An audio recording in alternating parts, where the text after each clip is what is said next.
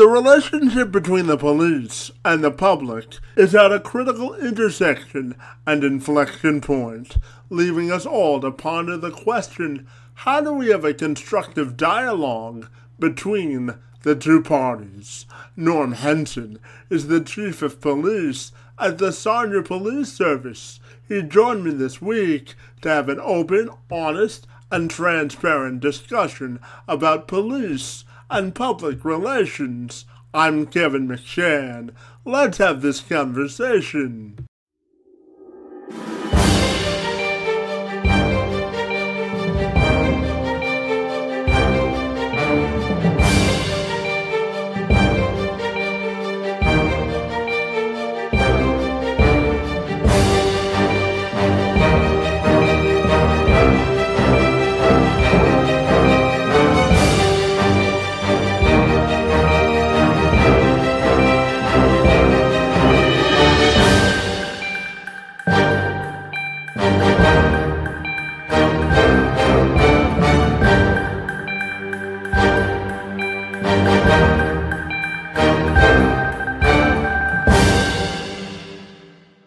Chief, if you're ready, we'll get started. And we're well, we want to welcome you to the show, and we're excited to talk about police and public relations with you this morning.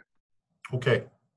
So, Chief, I'm going to start you off by asking you, with the current climate we're living in, I'm just wondering if you can uh, comment for me on the current state of public and police relations.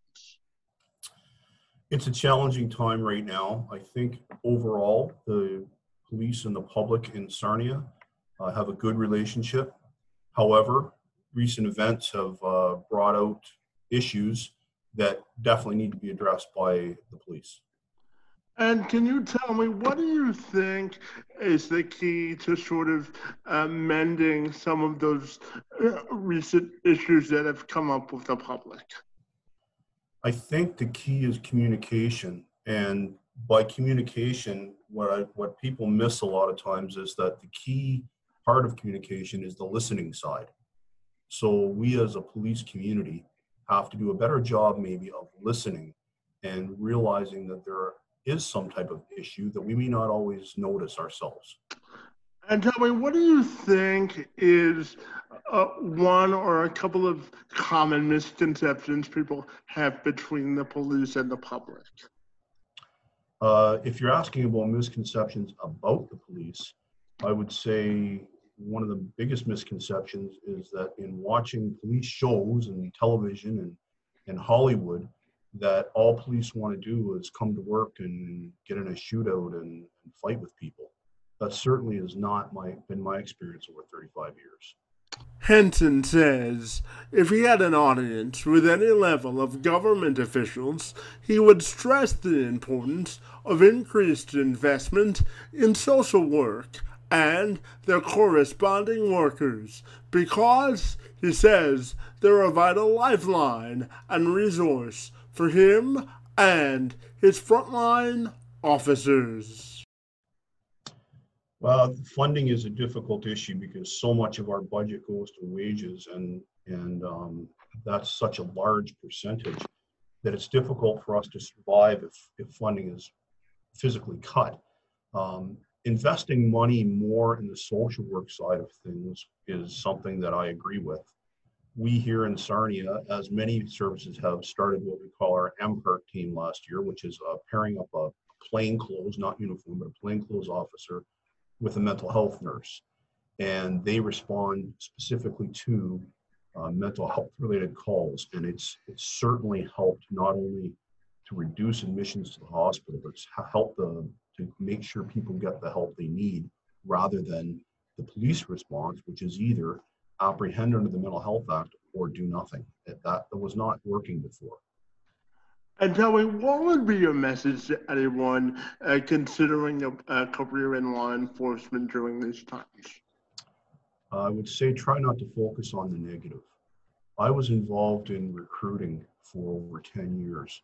And when people were asked, why do you want to be a police officer? Resounding answer was, because I want to help people. And I think that if that's the attitude that people come into this career with, that it's far better than um, focusing on negatives and, and issues that have happened in the past and continue to happen. I think we can change all that by focusing on the positive. And tell me, what what do you think the protest movements or the the movements to work with police have done in terms of moving the needle for change? For me personally, it has opened my eyes. I guess, um, as you can see, I am a privileged, I guess, uh, Caucasian male. I therefore have never experienced anybody being biased against me or treating me in a different way uh, that I should be treated. And because of that, I, I, guess I just assume that everyone's in the same category, that everyone gets along and is not treated in a biased fashion. Well, um, these, due to the tragedy and, and the horrendous um, killing of Mr. Floyd, there have been other stories that have come out and other um, past occurrences and present occurrences that I would not know occurred because I don't live in that world. And so I think that's been the biggest eye opener for myself and people of my genre, I guess. And you talked earlier about the need to invest more money in things like social services and getting mental health uh, more equipped to deal with some of these issues. So my next question has to do with how do you think we can? Uh, is there a way you think we can train officers better, or do you and do you think more funding has to do, go into things like education and job training to sort of reduce some of the issues that you deal with? Um, we, I believe we do a pretty good job of training now here in Sarnia. My chief instructor, uh, training instructor, uh, Constable Osborne, is a First Nations officer.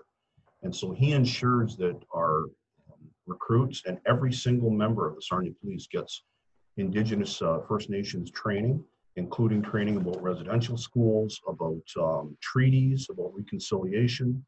Um, we all get that training. We've also invited uh, members of the Muslim community in to uh, do some training in that. And, and each year we try to pick a different uh, scenario. As far as the mental health issue goes, uh, admittedly, officers are not social workers. We're not mental health uh, professionals we get called simply because nobody knows who else to call. So maybe the, the end result of some of those issues is that there needs to be someone else to call. Chief Hansen reemphasizes the importance of open lines of communication in order for all of us to promote an atmosphere of unity, respect, and trust between all parties involved.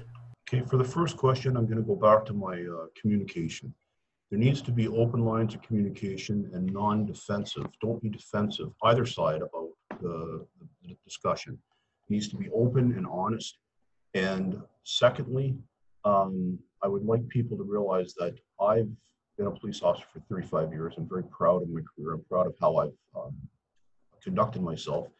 And the vast, vast majority, I don't want to give a number, but of officers are here to help people. And um, when transgressions happen, when an officer uh, does something wrong, they should be taken to task and be accountable. Chief Hansen, I want to uh, take a few minutes to thank you for joining us to have a very transparent uh, and open and honest discussion about an important issue. I want to thank you for your time this morning, and uh, it was most appreciated. Thanks for joining us. I thank you for asking me, and I hope it helps.